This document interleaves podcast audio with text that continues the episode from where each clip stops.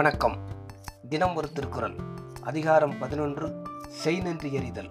குரல் எண் நூற்றி ஐந்து. உதவி வரைத்தன்று உதவி உதவி செய்யப்பட்டார் சால்வின் வரைத்து. பொருள் ஒருவன் செய்யும் உபகாரம் உபகாரத்தின் பொருள் அளவாக மதிக்கக்கூடியது அன்று. ஆனால் அந்த உதவியை பெற்றுக்கொள்பவனின் மனத்தின் நிறைவுக்கேற்ற மதிப்பை உடையது அந்த உதவியாகும். விளக்கம். முன்னைய குரலில் உதவியின் பயனளவு கருத வேண்டும் என்று சொன்னார்.